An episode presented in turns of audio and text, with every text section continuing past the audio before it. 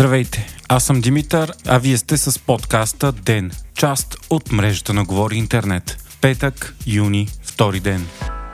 Вчера продължаваме промяната и Демократична България и ГЕРБ СДС обявиха, че са се договорили за кабинет. Съвсем скоро се очаква да бъдат обявени имената на министрите в него. ППДБ са направили отстъпки и са омекотили силното присъствие на техни политически кадри в правителството, заменяйки ги с по-неутрални експерти. Въпреки това е почти сигурно, че един от лидерите на Продължаваме промяната Асен Василев, срещу когото ГЕРБ бяха крайно против да е в кабинета, остава като финансов министър. Днес двете коалиции проведоха и затворена среща с парламентарната група на ДПС, в която участваха Мустафа Карадая и Делян Пеевски. След срещата от ДПС обявиха, че разговорите са били за получаване на подкрепа за конституционни реформи. Въпреки, че ГЕРБ и ППДБ имат парламентарно мнозинство, за изменение на Конституцията са необходими две трети от депутатите, заради което се търси и по-широка подкрепа. От ДПС заявиха, че за такива реформи е необходимо време и затова няма да пречат да се състави нови кабинет, с което на практика партията, за която се смята, че представлява дълбоката държава и има огромен контрол в съдебната власт, даде своята благословия за съставяне на правителство. Това е сериозен обрат. Само преди два дни Мустафа Карадая обяви, че обединението между двете коалиции е порочна сватба и такъв кабинет ще доведе до обществени брожения като от 1997 и хората ще нахуят в Народното събрание. Така против ротационен кабинет на ГЕРБ и ППДБ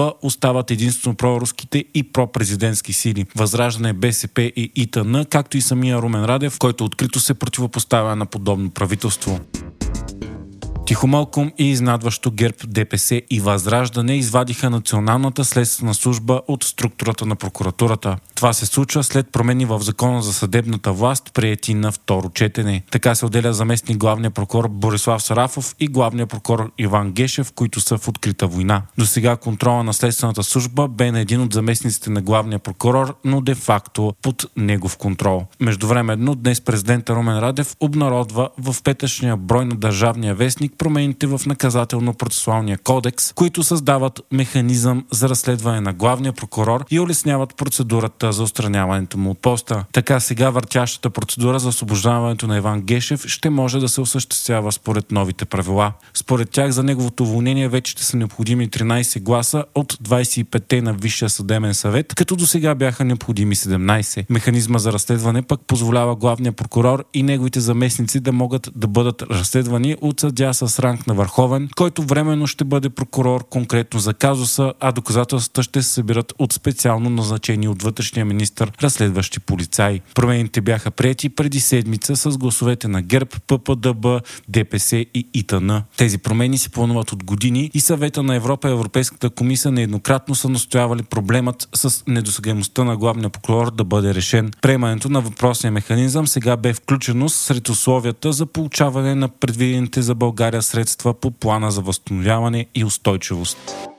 Днес антикорупционният фонд пусна втората част от интервюто с бившата жена на Петио Еврото, Любена Павлова. Днес тя заяви, че реди съдии, следователи и прокурори са били на заплата при Еврото, като той им е давал по 2, 5, 10 и 20 хиляди лева. Сред тях е имал и полицаи. На някой е помагало да израснат кариерно. Тя повтори, че шефът на Националната следствена служба Борислав Сарафов е бил чест посетител на ресторант 8 жуджета, където е ставала схемата и проводник на интересите на Петио Еврото. Павлова заяви, заяви, че не е виждала никога в ресторанта Делян Пески. Тя каза, че в ресторанта са идвали и бивши и сегашни членове на Висшия съдебен съвет. Всички срещи в 8-те джуджета са били записвани и снимани.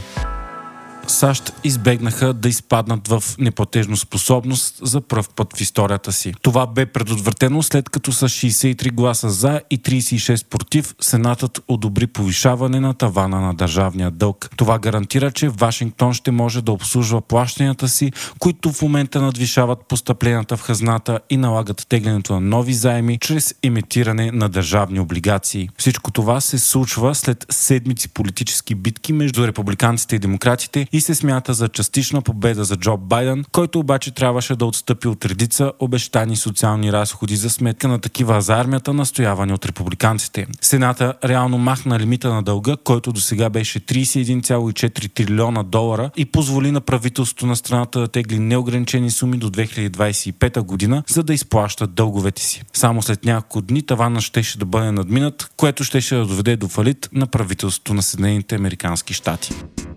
Вие слушахте подкаста Ден, част от мрежата на Говори Интернет. Епизодът подготвих аз, Димитър Панелтов, а аудиомонтажът направи Антон Велев.